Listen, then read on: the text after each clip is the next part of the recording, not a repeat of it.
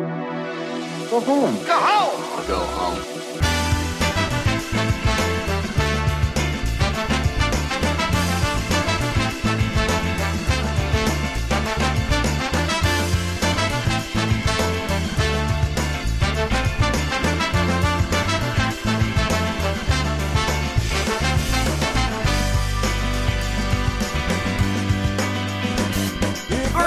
Welcome to episode 106 of The Go Home Show. I am your host, Eric Baudour, along with my co-host, tag team partner, best friend, Brian Abou Chacra. Brian, yo, how you doing today? I'm good. Hey, Brian. Yeah. How you doing? Good. You can't teach that. How you doing? How you doing? How you doing? How you doing? It's a Friends reference. Yep. And nothing else. Nothing else. Eric's Chandler, and I'm Joey. Could I be any more Chandler? I don't get it. That's Joey. He doesn't get things. That's Joey. That's why he had his own show. Oh, God. Because he didn't get things. Oh, man. The girl who played Adriana from Sopranos. Yeah. Oh, yeah, yeah. Was on that show. Yeah, she was one of Joey's sisters. Yeah, she was Joey's sister on the show or whatever, yeah. Right? Yeah. Weird. So weird. What a weird career move. But, like, why wouldn't you take that... If you were offered a job on a Friends spinoff, yeah, on NBC, yeah, you would absolutely take it, right? I mean, you're guaranteed one season. Yeah, it's a big name show for NBC at that time with that character. Mm-hmm. Absolutely. Now anything NBC does, it's like, oh, dude, if you get a show order from NBC, be fucking careful. Oh, dude, it's pilot season. We have so much to talk about. We have so much wrestling to talk about. I don't give a fuck. I'm so over wrestling right now. Like, you understand this was like 8 hours of shit. I didn't watch... I'm going to be honest with you. I didn't watch the pay-per-view. I didn't watch NXT. Brian's going to lead us through that. I honestly don't even care. Yep. Like, all day today, I just went, I don't want to do this. I really don't want to do this. Like, I don't care. Wrestling right now, Raw was awesome. Yeah. Raw was so good. And everything that I saw from the pay-per-view was excellent. Mm-hmm. Lucha Underground was really good. I'm sure NXT was good. It's too much. I don't care. I'm super burned out on it. Like, I'm so sick of wrestling right now. It's more fun to just kind of, like, talk about and, like, throw it away. But it's such a commitment to have to, like, watch all of this. It is. For you guys, it's easier because you can probably just watch it more at, like, your leisure. And then you tune into the show or whatever other wrestling podcast. You kind of keep up with stuff, whatever. It's a lot easier. But, like, dude, I have, like, notebooks. Fucking notebooks filled. 107 episodes, 105, 106 episodes of this, and like this notebook. It's like, damn, man. It's just a lot. It's just a lot. So all day I'm like, I don't. So it's just like pilot season. Well, yeah. I guess they just had upfronts. And have you seen any of the new shows that are that have like season orders? Or potential season orders. Here's the thing about... There's one called Downward Dog on NBC about a dog is the main character. Does he... And he has... Shut the fuck up. He has interview segments like Modern Family or like The Office. Mm-hmm. But he's a dog. Mm-hmm. Does his owner own a yoga studio? No. She's like an ad exec and she's not very happy with her job. So they kind of like... You know, they kind of find their way together. There's another show called American Housewife. And it's about a mom... who, she's a little on the heavy side, and her kids are a little weird, and she lives in a rich town, and you know what? She's not perfect, but you know what? She's married to, you remember the Drew Carey show? Yes. You remember the guy with the black hair? His name's, Diedrich Bader? No. Oh. The one who isn't Ryan Stiles. The only person I know from that show aside from Drew Carey is the female Drew Carey. Oh, okay. Well, he's in the show, so there you go. There's a show on CBS, I think it's CBS, where H.G. Wells goes to the future because Jack the Ripper is his friend, and he goes to the future. Shut up. And H.G. Wells has to stop him from murdering people in 2016. And a girl doesn't believe him, so they go 3 days in the future, but then they find out that the girl is going to get murdered, so that then they have to save her by going back 3 days. Mm-hmm. It's called Time After Time. Fuck off. Oh my God. Why don't you watch TV? Why don't you watch TV? One, because now you cannot get any broadcast TV without a box, so I can't even watch broadcast TV. The only thing I ever fucking watched was Jeopardy and sports games. And then two, because you have a show on ABC called Blackish that's somehow okay to have because black people are in it, and it's about black families in white suburbia. But that's okay. We'll just roll with it. Wait, because there's... there's also a show... Fresh Off the Boat? Called Fresh Off the Boat about Asians where it's absolutely 100% stereotypically Asian people. And we're just okay with that. But don't talk about my gender because that is somehow worse. So let's just leave that alone. And not have a TV show about that. So, I don't know. TV sucks. Nope.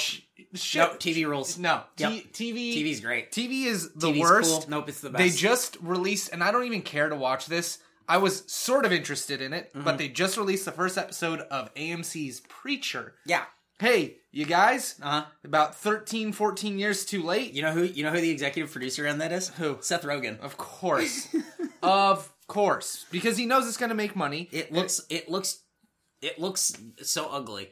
It is the ugliest looking television show. It's so oversaturated, it looks like a comic book. The only TV show that I'm even remotely interested in is that show Westworld that's gotten picked up by HBO and is executive produced by J.J. Abrams and written or also executive produced by Jonathan Nolan, the guy who wrote all the Batman movies and all of Christopher Nolan's movies.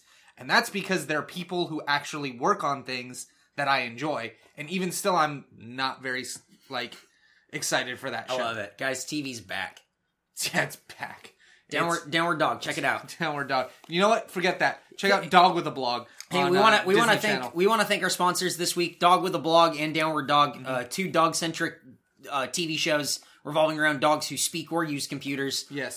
So thank you very much for supporting us. They paid us $15,000 just to plug them right now. We blew it all on cocaine. We blew it all on cocaine. What was that show about the teenager? 100 Deeds for Eddie McDowd or whatever. Yeah. Who died and got turned into a dog? Well, no, I don't think he died. I think he just got turned into a dog. And he had to do 100 deeds. 100 good deeds or something. Was that before or after My Name is Earl came out?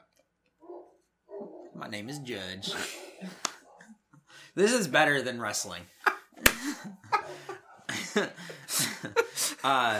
So check out our sponsor, 100 Deeds for Eddie McDowd, Dog with a Blog, and Downward Dog, all coming to NBC this fall. What's the story, Wishbone? I'm going to wag another tail. Cody Rhodes left. Eden left. Ryback potentially left.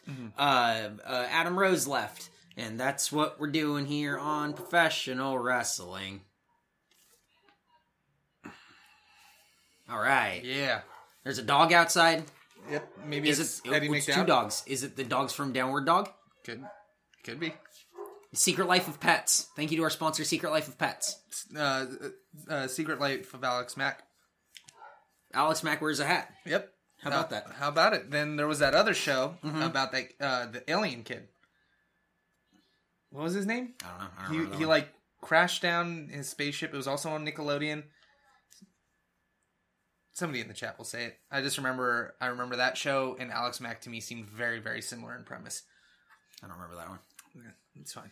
Lucha Underground. Let's go. Dario Cueto and Cage talk about Chavo stealing the medallion, and Dario Cueto says, "We'll just get the medallion back, and then you can put it in." And then you got a thing, and he's like, "Okay." Here's the Gift of God ceremony. Cueto comes out, and then Cage comes out, and he's watching everyone. You know, he's making sure that Chavo's not going to come in and put the medallion in. Tejano, Joey Ryan, Sinestro de la Muerte, Aerostar, Mac, and Sexy Star all come in, and they put all their medallions in. And then Chavo comes down, and Cage is like, "Fuck you, no way." So he beats the shit out of Chavo. Chavo, low blows him, I think. Yeah. And then, Cage grabs the Crown Royal sack that he had it in, and he pulls it out, and it's a washer, and that's when the low blow happens, and then Chavo puts the medallion in the Gift of the Gods Championship, and so Gift of the Gods Championship now has Chavo in it, and not Cage, and Cage is very upset about that. It's awesome. Sorry. I like it a lot. That was a great way to start that show. So Chavo puts in the medallion, gets hit with Weapon X, and that's the end of that. The Journey of Alan Strange. Sounds right. Thank you, Kelly. Thank you. Thank you, Kelly Fitzpatrick. She works in the comic industry. She has to know things like this. She has to. In order to, like, perfectly color comics, she has to know about the journey of Alan Strange. Otherwise, I don't... How are you... He could read a book by just putting his hand on it. And I just remember... Hang on. Let me see. I want to see if I can do that, too. Well, you... Hang on. Shut up. You wrote this. Shut the fuck... Okay, here. Let me give me yours. Okay. It's going to be the same. You have to hold it up so people can see it. Oh. Wrestling sucks. Arenas versus Daga versus Cobra Moon versus Mascarita Sagrada. The Famous B comes out and does the intro. I'm running out of fucking steam for this fucking show. I'm so, like, tired of wrestling. There's a... Why does it say sick duck to Daga? I don't know what any of this means. Did he duck? I don't know. Sick duck. Oh, didn't he? What did that mean? Didn't he, like, dive out of some clothesline in some interesting way? He must have, but either way, it was sick. It was a sick duck. Famous B does the intro for Mascarita Sagrada. They're out there with Brenda. There's a sick duck by Daga. I don't know. Oh. What? Oh, no. It was Cobra Moon, like, gets real close to sucking dick. Oh, it's a dick suck.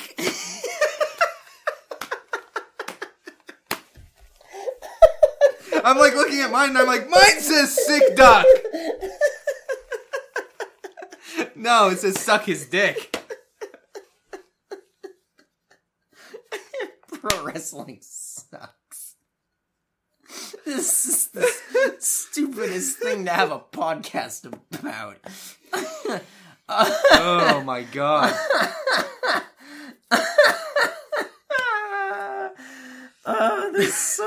There's so much we have to talk about. Oh my god. So Cobra Moon pretends to suck Daga's dick. There's a one-armed, one-winged angel. There's a gory special and Billy Goat's Curse combo by Argenis. By Daga on Argenis and Cobra Moon. I thought that was really cool. Daga dive to the outside looks fucking insane. He just, like, throws his whole body out there and kind of, like, flips. Daga's so cool. Like, I thought, Daga we've only seen, like, once or twice, I think, outside of this match, and he looks great, man. I really like him a lot. Yeah. Cobra Moon, now on the inside, she hits a sit-out driver on Mascarita Sagrada, and then slithers away like a lizard, like a worm, crawfish. Yeah, and she gives the pin to Daga, who, like, doesn't really know what to do, and then Cobra Moon's, like, slithery. Very strange. Yep. Okay, episode 106, a sick duck who sucks dick. Please, at the end of the show, copy and paste that and remind me. The journey of dogs. Damn, you know what? We're going to start doing Rocky and Bullwinkle titles. That's what it's going to be. Episode 106, a sick duck who sucks dick, or the journey of dogs. Hang on. I have to write it down now. Gotta be the longest title. Oh my god. A sick duck who... sucks dick, or the journey of dogs. Thank you. Oh man. Downward Dog with a Wrestling Blog. The crowd starts chanting "Get Fame 423. Get Fame 423. I thought that was nice. Yeah. Killshot and Marty the Moth have a backstage segment, and then they have a match. There's a moonsault dive that gets caught onto the outside. Killshot does a cool moonsault dive, and then he gets caught and eats a power slam onto the floor. German suplex and a corner exploder by Marty. There's a super kick by Killshot. Goes into a cutter. Then he hits a corner calf kick and an apron Death Valley driver. Looked fucking great. And they tease a count out. They both get in just before 10. And it should have been the end of the match. Mm-hmm. I think this match got overbooked. I think a double count out on that move. They both look really good. Especially how the match finished. Yep. There's a wheelbarrow one-winged angel that Killshot wins with. It's good. I just think it's like one. I think it was just like a couple minutes too long, and it was fine. So he gets a win. Post-match, he gets attacked by Marty the Moth Martinez. Fucking hate when they do that. You got the win. It's negated because you got attacked. Whatever. He steals the dog tags of Killshot and then hits a curb stomp. I wish that it would have ended in a double count out with Marty just getting the dog tags. Mm-hmm. Or just a single count out with him taking the dog tags. I think you could have done that and had this be more effective than negate kind of the win and then the jump post match thing. It seems so overdone, and it seems like such a crutch. Like, this guy wins, but don't worry, this guy jumps him. Yeah. All right. That's fine. Honestly, of things on Lucha Underground, there's, like, not a lot to complain about. It's a very good show, and it's a lot of fun to watch. Yeah. And if you're not watching it, I don't know what's wrong with you. Exactly. Gift of the Gods match between Tejano, you like how I said that? It's Joey Ryan, Sinestro de la Muerte, Aerostar, The Mac, Sexy Star, and Chavo. Mac and Sexy Star hit headsetters in the Insteria, and then they do a little friendly competition deal in the ring together. It's very hard to take notes during this match because it's all moving very, very fast. Yeah. Tejano does these chops and clotheslines in the corner. Like, he'll chop, and then he follows through with a clothesline. That's cool. I've never seen that. And I feel like that's something Roman Reigns should do. Yeah. That just seems like a thing that, like, it just seems like it's big. Like, it's boom! Instead of 10 clotheslines in the corner. I hate that. Tejano looks really good in this match. Yeah, he does. Really big. Tejano whips Aerostar into the corner. Aerostar does the most crazy evasion shit where he hops from the middle turnbuckle to one side of the rope to the other side of the rope to the outside of the ring, rope to the apron to an enziguri to a diving DDT from the outside second rope to the inside. It was, like, fucking phenomenal. I don't know how you don't fuck that up. It's crazy. Yeah. So agile. Pump handle exploder by Joey Ryan looked great. Straight jacket backbreaker by Sinestro de la Muerte, I think. And that's that move that Breeze does, where it's like the ripcord. Yeah. And then he, like, pulls and does, like, a sideways backstabber, mm-hmm. which I think is great and should be Breeze's finish. I think it's really, really good. Everyone does daisy chain finishes on Chavo. Chavo just fucking eats everything. It's awesome. All of a sudden, Cage comes in, and he just kills everyone. He power slams Sexy Star to the outside. She flies the outside on top of everyone. Hits a Steiner screwdriver on Joey Ryan, and then he pulls Chavo on top. And me and Brian were watching this going, why the fuck did he do this? Doesn't make any sense. And then it was immediate, like, oh, Chavo has to defend the championship. Yep. It's a championship. Chavo has to defend. Oh, hell yeah. Yeah. So, post-match, Chavo has the championship, and Cage says, congratulations. I'll see you next week. Dario Cueto said you already agreed to a match with me for the Gift of Gods Championship. Chavo does not want the belt. He's just pissed. I thought that was such a good way to tell a story. Yep. So fucking fun. Because, like, I really didn't know who was going to come away from this match mm-hmm. as the winner. Yep. Like, I really didn't. And that's a very interesting way to play on what you had thought of. Like, yep. Didn't think that was going that way at all. Yep. Really love this match. Thought it was great. So if you have time, watch this one. Post-credits, you have Vampiro and Pentagon beating the shit out of each other. Pentagon is just getting the shit beat out of him. Yeah. So that I thought that was very cool.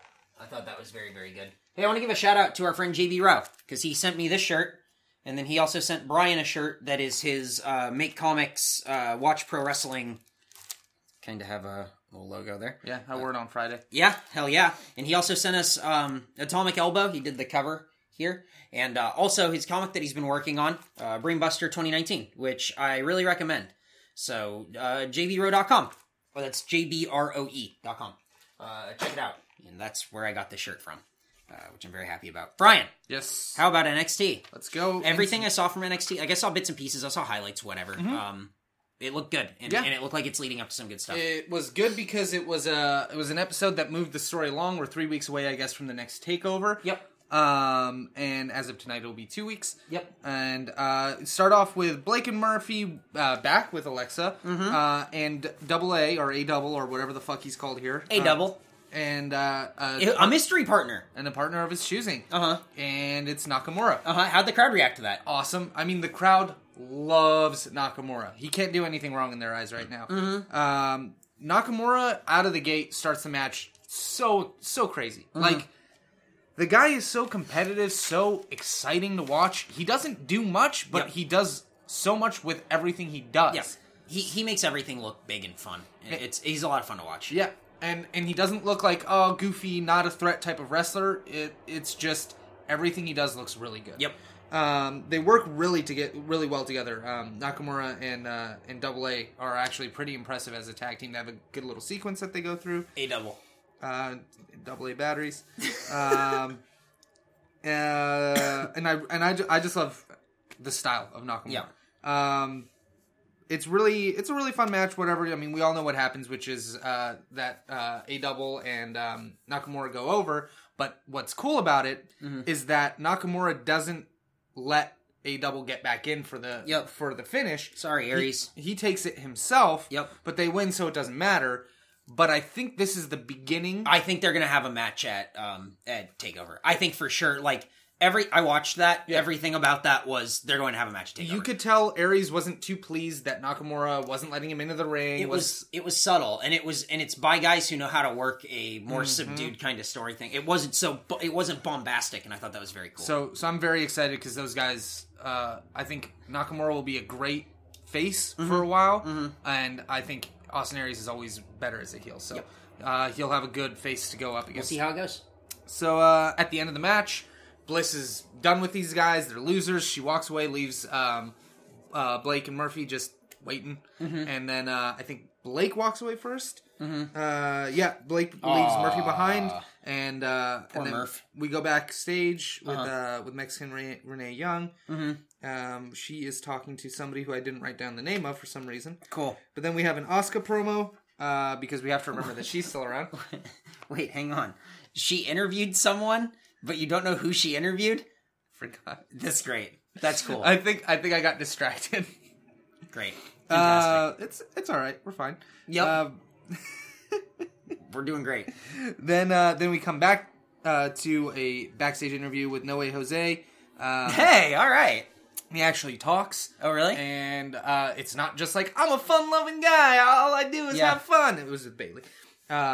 She interviewed Bailey? Yeah. Okay. And...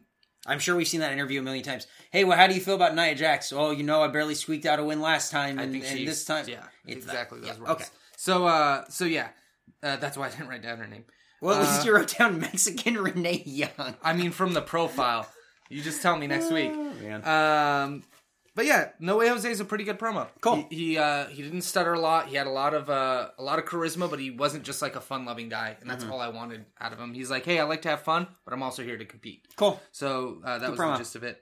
Then we get another backstage sort of, I think it was like an interstitial, but it's Carmella talking about how her dream is to be up there with them boys. She's happy for them boys up at WWE doing good stuff on Raw and SmackDown, and Enzo and Cass are awesome, and she's gonna match them up soon. Then we have Carmella versus Peyton Royce.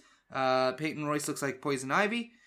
She's still sticking her hair back. Yeah, terrible look. Yeah. But now her hair's purple and she's wearing green, so she looks like Poison Ivy. Oh. And she has that rose. They even mention it on the show. Oh, okay. Peyton Royce is impressively strong.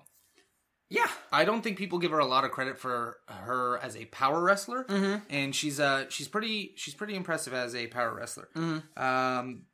So I really enjoyed this match because it was basically, let's shift the underdog gimmick from Bayley to Carmella. And build up Carmella as our sweetheart hero. So five-star match of the year. Got it. Yep. Carmella wins by making Peyton Royce tap out. With that move Staten Island tap out. I don't know. Stapping out. Whatever you just said. Fuck yeah. Then we have a Facebook exclusive. Joe and Balor. Guys, Facebook exclusive. They're, no. We have a fake fan shot, breakdown between Joe and Balor in Oregon when they were just doing... Oh, right. Yeah, because everyone was fighting and Balor dives and everybody's, Yeah. Right. And it kills me because it's shot like WWE, but they do it on smartphones. So it's like you're not... making me think like I'm not supposed to see this. It's shot exactly the same way, but it's funny to see like a guy in all black and a smartphone like getting through the ring and trying to get these shots.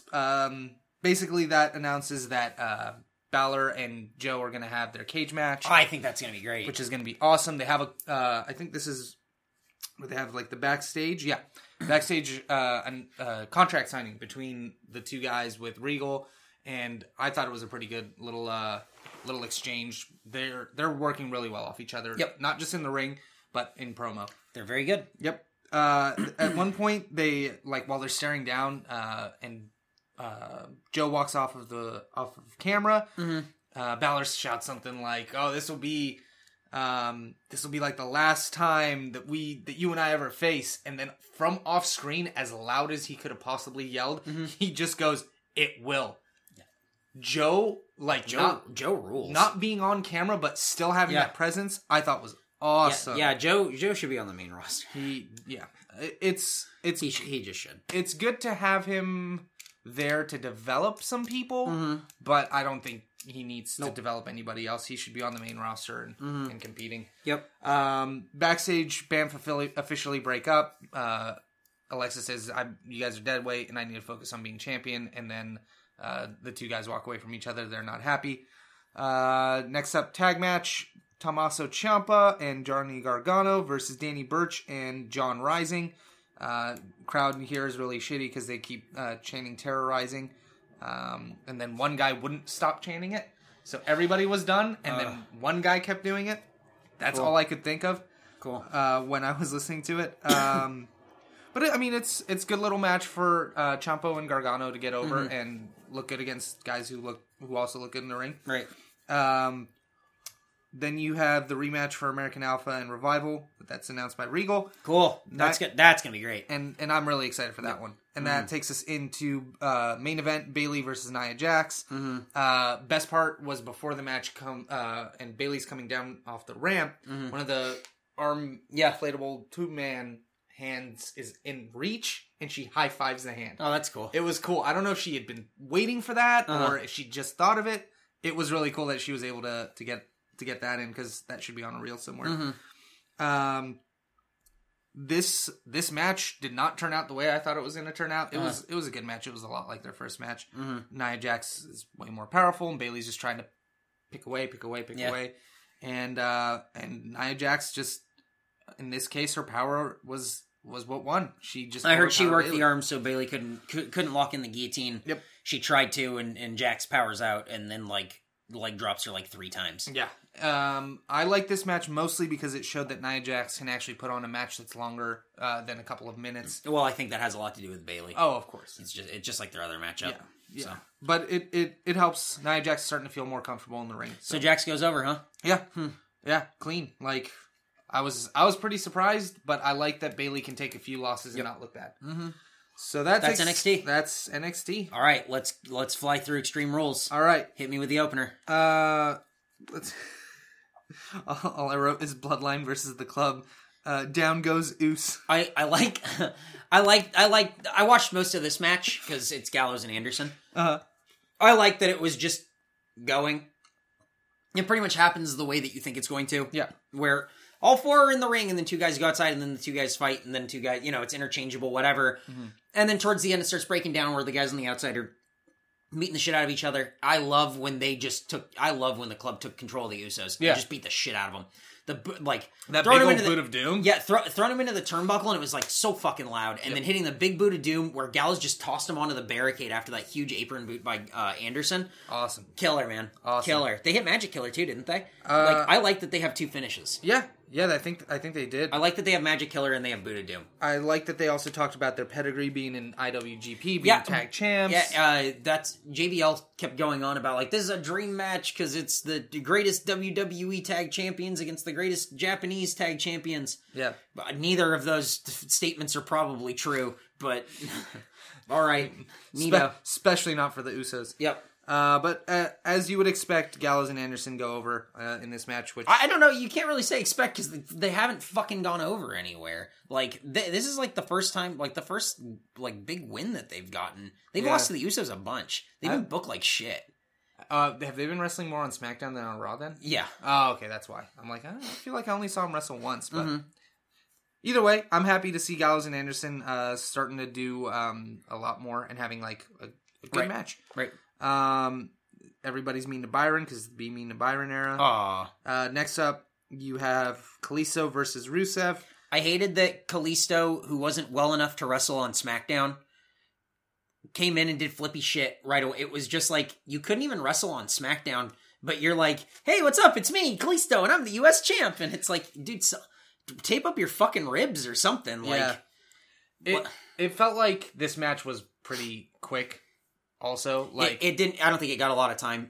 But I thought by the end it was good. It got good heat from Rusev, tossing him off the top turnbuckle onto the apron, mm-hmm. like back first, and then pulling him in, and then just wrenching back, just like on that accolade, and just folding him backwards. And so, new U.S. champ. Yeah, 117-day title reign. Yep. Didn't know that he had the title for that long, which sucks because he could have done a lot more. No feuds. So yeah, but there you go. Rusev wins. JBL sells it like maca.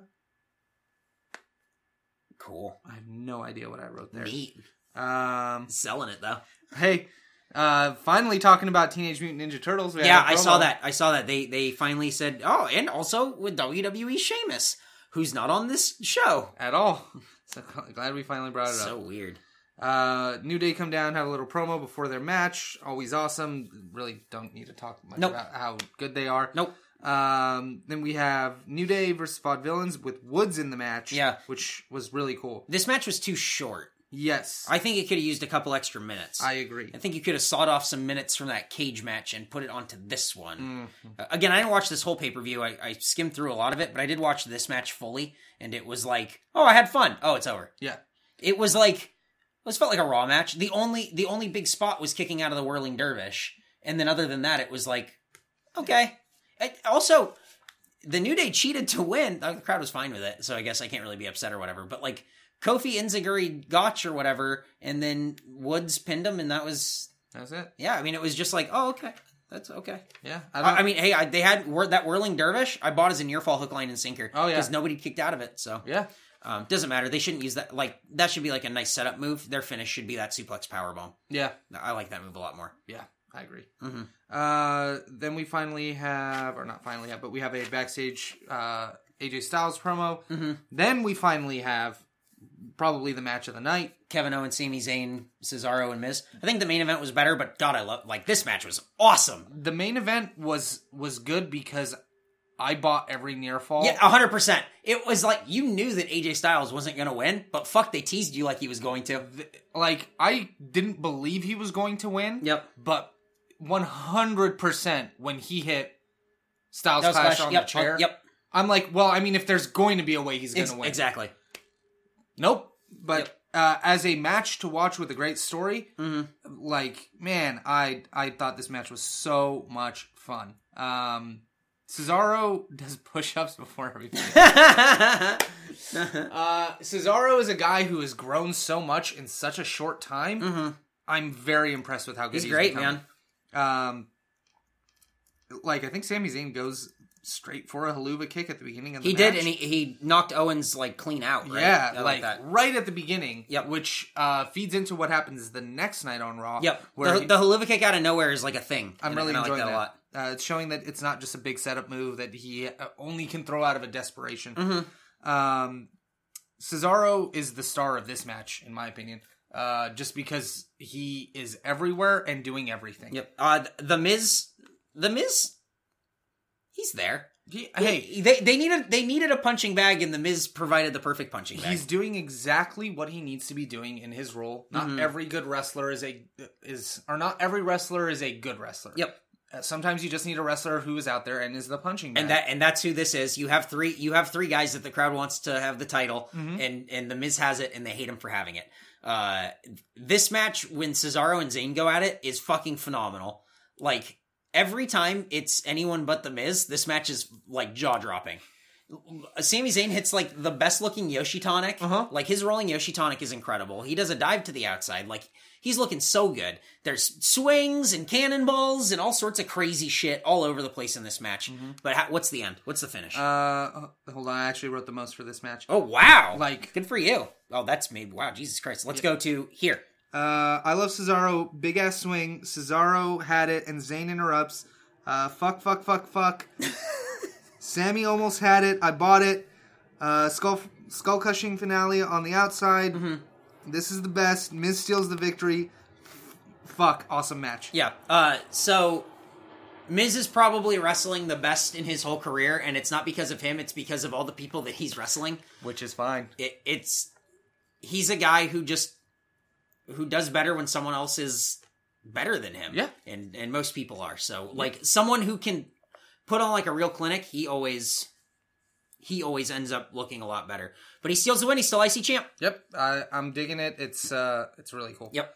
Next. Next we have Y2J versus Dean Ambrose. In a match that's, I think, a little bit too long. I agree. I think it was, like, the way the weapons kind of came into play, it happened in, like, a weird order, mm-hmm. or it was, like, you started so high that you couldn't kind of go back.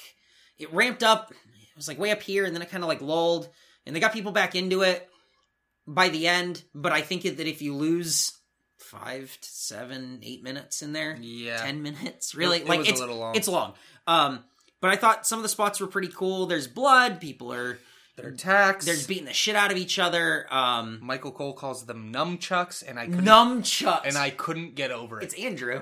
I wanted to call WWE and just like, hey man, can I like... I need to know, does Michael Cole know it's not nunchucks? Or is he trying to be funny? Yeah. Because we have a friend. We have a friend who says nunchucks, and we say, why do you say that? And he says, what do you mean? And we say, you call nunchucks nunchucks. And he says, I don't hear the difference. I had to ask him, I'm like, seriously, I know you fuck around a lot. Do you not think they're called nunchucks? Yep. And he's like, no, nunchucks. Nunchucks. Because they hit you and you go numb. Oh, God. Nunchucks. Yep. Ambrose wins. So there's a spot. I like the thumbtacks when Dean Ambrose has the thumbtacks and Chris Jericho looks fucking terrified and tries to get out and can't. Yeah. And then he tries to go for the code breaker and he gets tossed into him. I like that. I like Dean Ambrose going to the top, the dive and everything. I thought this was all just a very good match. Yeah. A very good match that went way too long. I agree. That's all. I think 5 minutes off of this, it would have been way better. Yep. Natty versus Charlotte. This was probably my second favorite match of the night. Uh-huh. Outside of the main... because I really enjoyed the wrestling in this match. I thought it was a really good time. I skipped most of it because I feel like I've just seen this match so many times at this point that I can't imagine that they did much new. That's my criticism. And it's a submission match, and it was just kind of like, oh, okay. It felt like the announcers didn't really sell the submissions every time, so it was just kind of like, whatever. And then by the end, Dana Brooke comes out in an awful looking Ric Flair getup. And Natalia goes, what is this? And then Charlotte tries to get a one over on her and doesn't. And then Natalia goes, what is this? Again. And that's when she loses. Pay-per-views with two screwy finishes in a row. I feel like they deserve more than this. Mm-hmm. And maybe they're just biding their time until Becky Lynch is ready or until Sasha Banks is back. I don't know. Do something more with this new title because the wrestling has been good, but it's just like the story has not. Right. So whatever. Yeah, so Charlotte wins, and she's teaming with Dana, I guess. I guess, yeah. That's interesting. I feel like Charlotte should have completely been by herself now. If she was going to dump Flair on Monday, like, she shouldn't have Brooke. They just keep putting heaters on her, and it's like, all right, keep putting heaters on her, I guess. Yeah, I guess. I agree. I don't think she needs them, but if that's what they want to do, they must see something that we don't, so. Yeah. There you go. Well, I feel like we talked about the main event throughout the whole event. Hit me with some of those spots. All right, let's see. Ready? Rifle through your notes and go. Okay, match starts outside of the ring. AJ Styles looks amazing. I really love this feud. The fucking spear on the outside was crazy. Mm-hmm. Like, just insane. The crowd is the best part of this match because they hate Roman Reigns. Yep. God, they fucking hated him. They hate him so much. So, well, and they love AJ so much. Yep, that's why this feud is so good. Mm-hmm. Because they really, really like the person that they're supposed to like and really hate the person that they're supposed to like. Mm-hmm. And, hang on, someone in the chat said, change the title to Women's Just to Book Screwy Divas Finishes to Matches. Dude, fuck that. Like, that finish with, like, Dana dressed up as Ric Flair, that totally could have happened in, like, the U.S. title match, the IC title match, like, any... Yeah. Are you serious? Like, that's not a screwy Divas finish. That's the way WWE books their shit. Yes. That's not a screwy Divas finish. That's a screwy finish that they could have put in any match. Mm-hmm. I don't love that finish either. Well, what do you want? Charlotte's a heel, dude. Sorry you're rubbed raw by it. I don't know what to tell you, man. Shit, it worked. It's the same we would have seen anywhere else. I genuinely feel like you could put that finish on any of these other matches. Like, it doesn't feel like that's specific to, like, the women's division. Mm-mm. Not at all. No. I think that this is where you see the chinks in WWE's armor. They don't know how to book a match when they want somebody to look strong, mm-hmm. but they want to have them have a strong competitor, yep. but they don't want them to look weak compared to that competitor. Yep. It's okay if they lose a match or two. Yep. You don't always have to have it be for a title. Right. Like, do something else with it. Yep. We have the interference of the club and the Usos. And then, as we talked about, that Styles Clash on the chair, and he kicked out. I couldn't believe it. I literally, hit the couch. I hit the chair in front of me as hard as I could and just yelled, fuck. Mm-hmm. Because I thought that was it. Yeah. Oh, yeah. I could not believe that was buying it, man. Then Styles just loses his mind, unloads with the chair. Yep. And then he hits another Styles Clash. Yep. And he still couldn't win. Yep. And then all I wrote was, come on, bullshit finish, fuck this, fuck off Roman Reigns. And that's exactly how you're supposed to feel, mm-hmm. which made me very happy. Mm-hmm. Because I had not just, oh, I know what's going to happen reaction to the end of this match. I was pissed off that the guy I wanted to win didn't win. Yeah. Awesome. Yep. So, good job on them for booking another good pay-per-view. Yep. And then that leads into Raw. It's not a thorn in our eye. Raw was very good. Yeah. Raw was great. I still saw people complaining online because that's their natural tendency. Mm-hmm. I understand. Raw was so enjoyable. There were no bullshit finishes. I thought this was such a good show front to back. We saw the Authority twice? Yeah, I think. And it was so minimal. Or whatever you want to call them. The new era. Yeah. Man, I really had a good time watching Raw. Mm-hmm. Genuinely had a good time watching Raw. Yeah.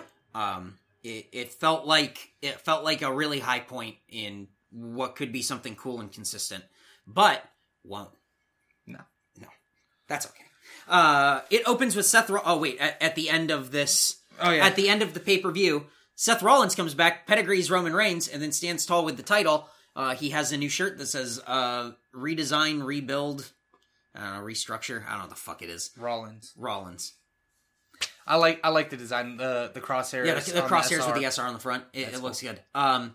So he comes out, Rollins is back. He wasn't supposed to be back for a couple of weeks, but he's back now. Mm-hmm. And, he comes out and he does the most disingenuous entrance. He's pointing at people and everything, and we're watching it, and I'm just telling Brian, oh, he's a heel.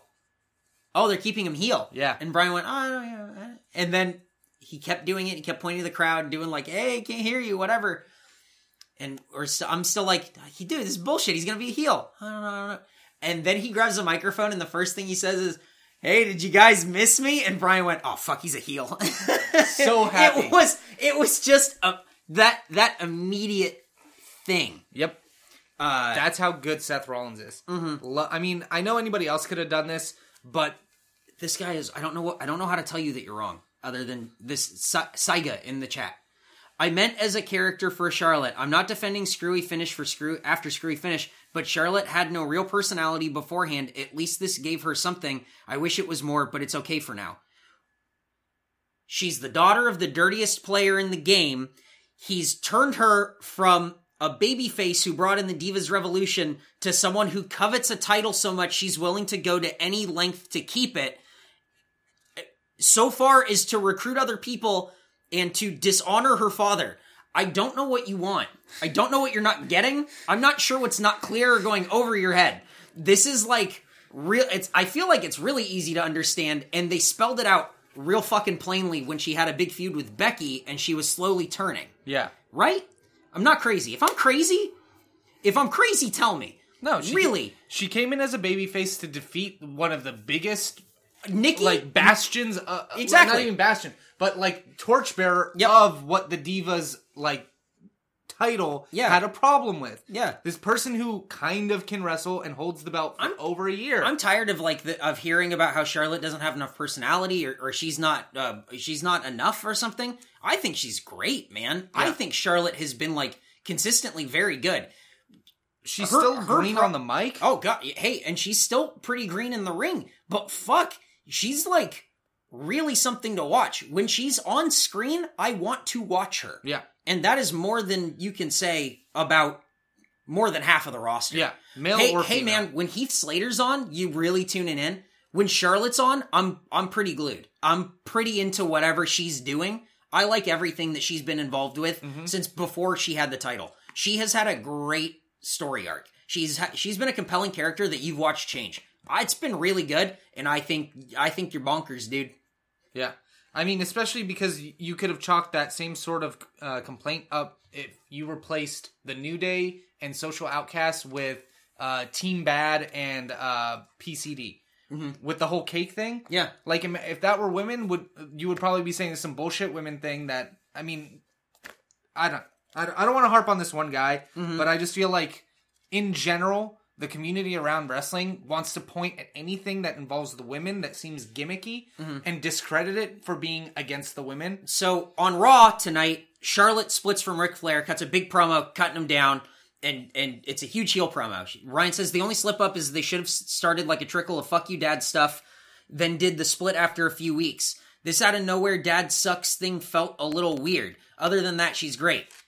Disagree. No, I absolutely disagree. They've been doing the dad sucks thing for a few weeks now. That's why he got banned from ringside. That's why when he came down, she lost the match. They've been doing it, man. It's not being shoved down your fucking throat. They've been doing exactly what you said they should be doing. They did, but on a way more subtle level. You're asking them to do something way more black and white than what they've been doing, and I so appreciate the shades of gray they've been playing. Yeah. I really feel like so many people are wrong about this, and I just feel like the analysis has been so cut and dry that no one's stopping to go oh, they have been building this up. Yeah. Oh, wow, that's pretty, it's pretty cool. I like it. Man, Eric is just shutting everyone down. Yeah, well, everyone's wrong. I don't know what to tell you. You didn't catch it. It was there, man. It's all spelled out. Banned from ringside. He came down to ringside during that one match and she ended up losing. Yep. And she's clutching the title like a child. Everything about this has been let up and it's been great. Yep. I liked it so much. I think I have enjoyed Charlotte in the women's division so much more than most of the stuff we've been seeing on Raw. I think that when maybe part of this is just being used to getting so many things shoved down your throat that now your viewer base is wait, why is this happening? I feel like Charlotte has been a great...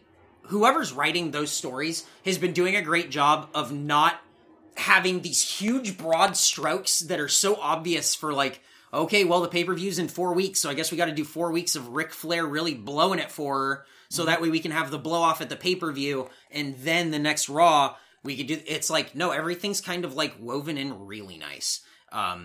They've been doing this for a really long time, and they've been doing it in a way where it's not just fucking tamped down your throat with a chimney sweeps brush. I really enjoy the women's division in Charlotte, whoever's writing this. That's it. Yeah. So, Seth Rollins is cutting a promo. He's a heel with a very wet jacket from his very wet hair. With just this much blonde in it. Yep. Just enough. He calls out Reigns. He says he's coming for the title. Reigns comes out. He gets into the ring. Rollins ducks out. Shane McMahon comes in. Man, always when I'm in the middle of shit.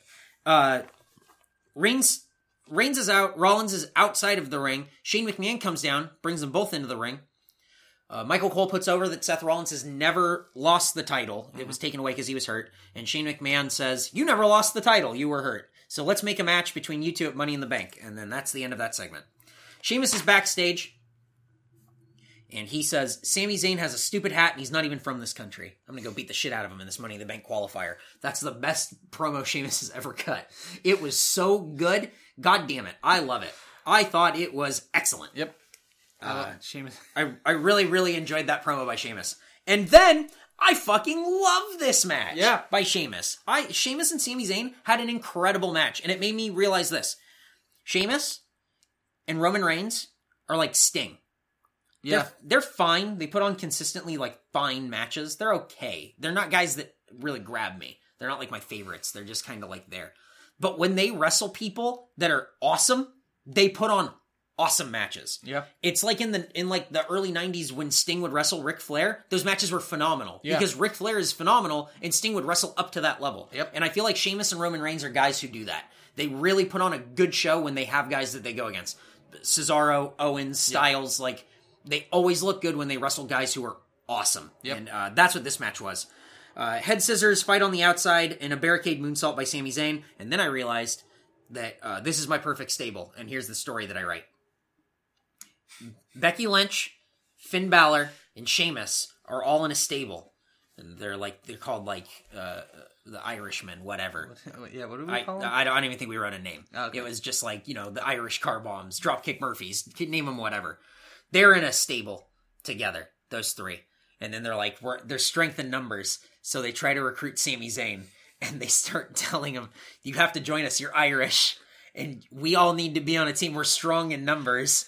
And then he goes, I'm not Irish, I'm Syrian. And they go, we're Syrian too. We're serious that you need to, we're serious about you joining us. Then the whole story leading up to the pay-per-view is that Sami Zayn is not Irish. That's my storyline. I love it. So now there's heat on Sami Zayn. I'm not even going to stay on it. That's all. I'm just going to throw it out there. Heat on Sami Zayn. There's a rally and a fucking wicked clothesline by Zayn. It knocked Sheamus for a loop. Then Sheamus gets back up and eats a Michinoku driver. Looked awesome. There's a Lucha DDT, that handhold DDT that Sami Zayn goes for. Mm-hmm. But Sheamus boots the ropes, which is funny because that's what happens in the main event also. Mm-hmm. Sheamus boots the ropes. Oh, yeah. Zayn goes down hard. He misses a brogue kick. Sami Zayn goes for a dive, but it gets stopped with an elbow. Sheamus climbs back in the ring, and he's in the corner, and as soon as he turns around, gets blasted with a haluva kick. 1, 2, 3. Sami Zayn just beat Sheamus clean as a sheet in the middle of the ring. That was awesome. With the haluva kick out of nowhere, I fucking love it. The haluva kick in 2 nights became devastating. I like it. I like it a lot. Sheamus, after this match, is so pissed that he lost, and he's mad at the New Era. So we get Apollo Crews backstage cutting a promo until he's jumped by Sheamus and beat all around, and then he says, well, you're part of the New Era, I'm gonna fucking beat you up. You can't replace me. Dork. How about that? New Day promo. They have cake for 1,200 episodes, and then Big E's gonna throw it in a kid's face, ooh, and then he's gonna throw it in JBL's face, ooh. And he's throwing fire in his face. Woo! And then the social outcasts come and jump the New Day. Oh, no. No. The fun. What will become of the cake? Brian, worry not. We will talk more about the cake. Stampede, Unicorn Stampede in the corner. On Heath Slater, who gets lifted into the big ending and tossed into a double enziguri. Heath Slater rolls to the outside. Curtis Axel and Bo Dallas hold Heath Slater up, and they go, all right, Bo Train! Heath Slater leads the Bo Train. Followed closely by Curtis Axel, followed 2 steps behind by Heath Slater, who gets 2 steps further and then flare flops on the outside. Love it. They're so funny. Fucking great. Bo and Curtis Axel turn around, and then they eat a dive by Xavier Woods, who tosses Slater back in, and they hit midnight hour on Slater. They get the win, and then they throw the cake into Slater, Slater into the cake. Yep. Either way, let him eat cake. There you have it. Next Money in the Bank qualifier is The Miz versus Cesaro. Miz comes out and cuts a promo, and he's fucking great. Awesome. The Miz is great here. And he's going to kiss his wife, and everybody boos, and then Cesaro's music interrupts. The match starts with an uppercut train, and then Cesaro hits the ropes like 7 times to hit his running dropkick. There's a cannonball off the apron by Cesaro, who's firmly in control here. He holds in a stall suplex. Miz fights his way down, but doesn't touch the ground and gets lifted back up into a deadlift suplex. Then Cesaro hits a springboard uppercut. Fucking awesome. Yep. Come back from commercial. Miz is in control. Then he hits vintage Miz, which is the neckbreaker combo that he never hits. Neat. Heat on Cesaro throughout some more of this match. Huge barricade uppercut and a big crossbody on the inside of the ring. He goes for the big swing on the inside, but the shoulder gives out, so Miz focuses on the arm all throughout. Miz goes to the top rope, goes for a double axe handle, but eats a flying uppercut. Like the, I think they call it sudden impact. It's the big uppercut from being tossed up. And Cesaro hits the neutralizer, and he advances to Money in the Bank. So far, Cesaro and Zayn. It's awesome, man. Raw has been very good. I can't believe that these guys are going to be in Money in the Bank. They lost, all the guys who lost the IC title match now stepped up, and they're in the Money in the Bank contract match. Awesome. I came to lay. It's Possum's lay down. Yep. Rollins backstage, he runs into Stephanie, and Stephanie says, our business relationship has changed. So they shake hands, and Rollins goes, he makes a face. Jericho versus Apollo Crews. Apollo Crews sure is spry for a guy who has just been jumped backstage. Yeah. He comes out and he's just like, hey, what's up? It's me, Apollo Crews, and I'm okay. Okay. Chris Jericho is wearing bandages all over his body from where he got puncture wounds from the tax. So Apollo Crews punches every single one of them. I thought that was a great spot. Heat on Crews, and then he hits an apron moonsault to the outside. Goes for the sit-out powerbomb. It gets reversed into the walls of Jericho. Apollo Crews gets to the ropes. I thought the announcers did a really good job of playing that spot up to be like a really big spot. Like, Apollo fought out. I thought the announcers did a great job. Mm-hmm. Chris Jericho goes for a lion salt, and Apollo Crews kips up, I think. Yeah, but doesn't get up stumbles. I think he was supposed to catch Jericho off the lion salt. And hit a power slam or something. Maybe. But he doesn't, and it all gets fucked up. And then Chris Jericho hits the code breaker out of nowhere. And you could hear on the pin, Apollo Crews going, I'm so sorry, man. And that made me go, oh, man. That's all right. Apollo Crews is not getting over. So Chris Jericho's in the Money in the Bank match. Okay. That's good. It looks like it's going to be Sheamus and Apollo Crews, though. That should be an okay match. Yeah, it won't be Sami Zayn Sheamus, but it will be pretty good. It'll be good. Yep. Yeah. Make Darren Young great again. Bob Backlund is yelling on the right side of the screen, name all the American presidents in order. And Darren Young goes, I don't think anyone can do that. And so Bob Backlund proceeds to name all the American presidents in order. Because I have a feeling that Bob Backlund could really do that. Probably could. Because it's Bob Backlund. The greatest thing happening on Raw are all these Bob Backlund promos. God, I fucking love him. I don't know why they are hitting me in that spot where I go, this is great. Because it shouldn't be, but fuck it is. I love it. They're so fun. Every week, I love them. Where this all came from, I don't know. No idea. But I'm happy. It's legitimately a very entertaining segment. Hey, make baseball fun again. Yeah. Baron Corbin promo. He's wearing a hat. Dolph Ziggler interrupts and he says, you might have beat me in a pre-show by hitting me in the dick, but you couldn't beat me in a technical wrestling contest. And Baron Corbin goes, I didn't watch wrestling as a kid and dream about being the best wrestler. I beat people up. And I was good at it. And I was told, if you do something well, get paid for it. Yep. You want a match next week? Let's have it. Sure. And so, let's keep having this fucking match. Whatever. Right. Big Cass versus Bubba. Enzo comes out because he is back and he's very fired up and he cuts a great promo. He doesn't even have to say anything and the crowd's eating every word. They fucking love him. I love it. He is the best. Oh, he's so over with the crowd. He is so fucking nuts. He's only been here for 6 weeks. He's only been on Raw 4 times. And his absence was so notable because when he came back, going bonkers, running all over the place. He's cutting a promo. He's yelling. He's wearing red leather, red vinyl with cheetah lining and cheetah detailing and a gun holster for some reason. I don't know. Why not? He's cutting a promo, and if he had a dime for every time that he got knocked down and didn't get back up, you know how many dimes he would have? He would have 0 dimes. So funny. Cuts a great promo here, and he gets all nuts. How you doing? Big Cass says that he's gonna be throwing a basketball into hitting you's gonna be throwing a basketball into a swimming pool. I'm not gonna miss. And then Enzo starts screaming, "He ain't gonna miss! He ain't gonna miss!" And then Cass just goes, "Oh, okay, calm down." Cass is in control for most of this match until Devon jumps Enzo. Then Cass gets the tables turned. He goes on the outside and rocket launches Enzo into Devon. Goes back in, hits a big boot and the Empire Elbow for the win. I like it. Mm-hmm. Now it's the Charlotte, Dana, and Rick promo. Charlotte turns on Ric Flair so hard, and it is great heel heat. They start, like, the crowd's kind of quiet when Charlotte starts doing this. Like, they're not sure. And then you hear, like, a little bit of chatter. Yeah. Whatever. Like just some boos, whatever. Charlotte turns to the crowd and starts yelling, shut up. Like, she's fucking visceral at them. And that's so their cue of, like, oh, fuck you. Yeah. And then they start giving her what? And she starts yelling at them, don't give me the what. You know, I wish she would have had something bigger there to, like, really shut down the whats. Yeah. She was really close.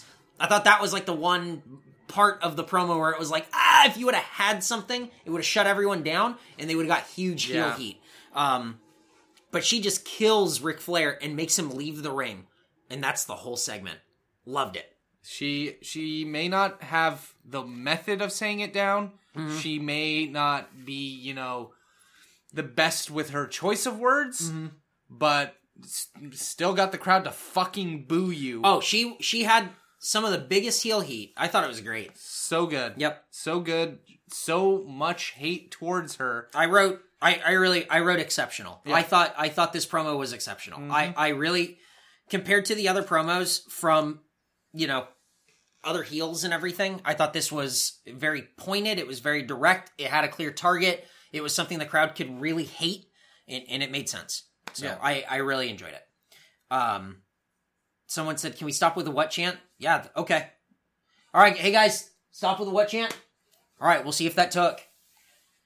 Ziggler versus Ambrose. Ambrose dives. I thought this was one of the weakest matches of the night. Ambrose dives. There's a diving elbow, a roll through, pin, and then a famouser. Double cross body spot in the middle of the ring. Super kick gets turned into the rebound clothesline. And then a shrug off zigzag and a dirty deeds. And Ambrose advances to Money in the Bank. Mm-hmm. Okay. Ric Flair is shown walking out backstage. And he hugs Arn Anderson, who says, I'm sorry. And then Ric Flair... Renee says, is there anything you want to say? And he just goes, no, just thank you. And then, like, leaves. And you're just like, aww. Oh, fuck. Oh, I hate you, Charlotte. Yep. It worked. Perfect. Perfect. Main event time. AJ Styles versus Kevin Owens. AJ cuts a promo, says he would have won the title if it wasn't for the Usos and the club interfering. And then the club comes down, Gallows and Anderson, and they say, yo, what the fuck? Yo, bro. It's like you didn't even want us interfering in your match. And he's like, yeah, I thought I made it pretty clear I didn't want you guys interfering in my match. Yeah. And then AJ says, look, you guys go your own way. I'll go my way. You know, don't let this professional thing ruin our friendship. And Carl Anderson says, don't talk to us like that. We're not friends. We're not brothers. And then they leave. Ooh. Yeah. What could it mean?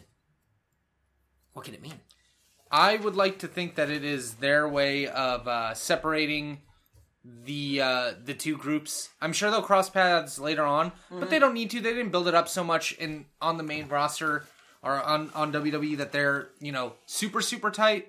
So I was hoping that this was WWE going, hey, this was what they did in Japan. We'll let you have a little bit of it.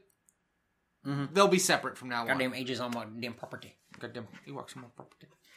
That's all people needed. AJ came out and cut a promo, and you know what he sounded like?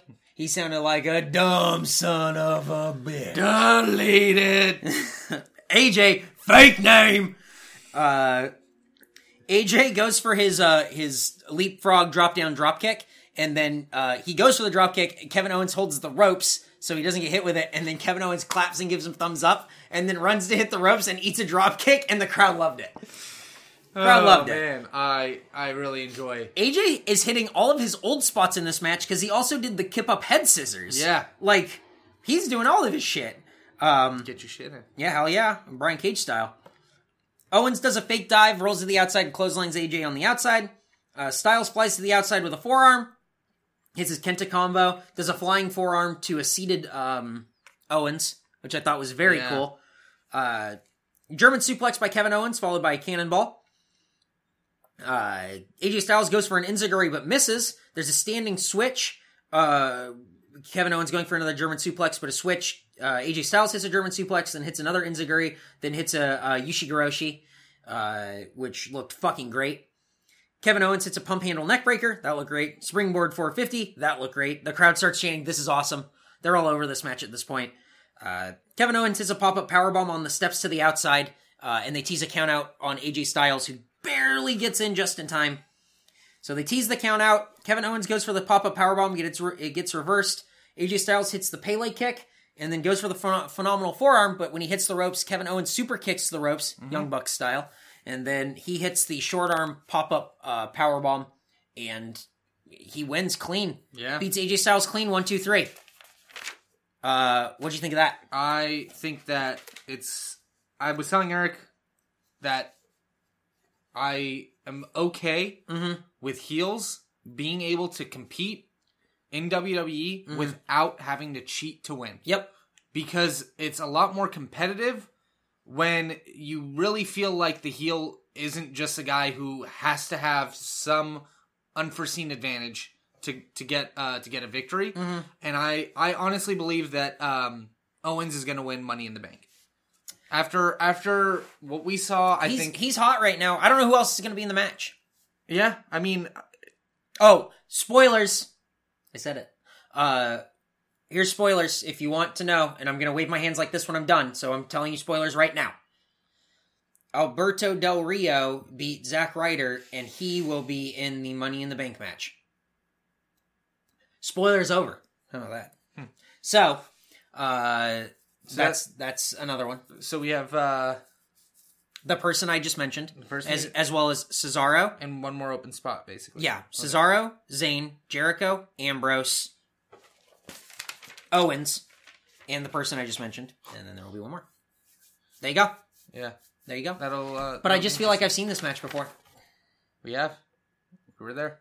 Flyers old as shit. You can see it. It's. I'm gonna guess August 6, 2004. It's gotta be 2000. It's gotta be 2004. It's Dominic's birthday. Ooh, I think. There you go. So there you have it, guys. We reviewed all the things. We got through it all. We did do all the things. I'm done interneting today.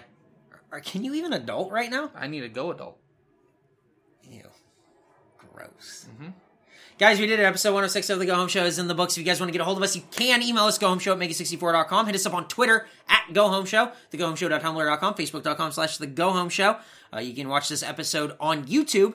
That's youtube.com/Eric Baudour, or see it live every Tuesday at 7:45 p.m. Pacific at twitch.tv/Mega64Podcast.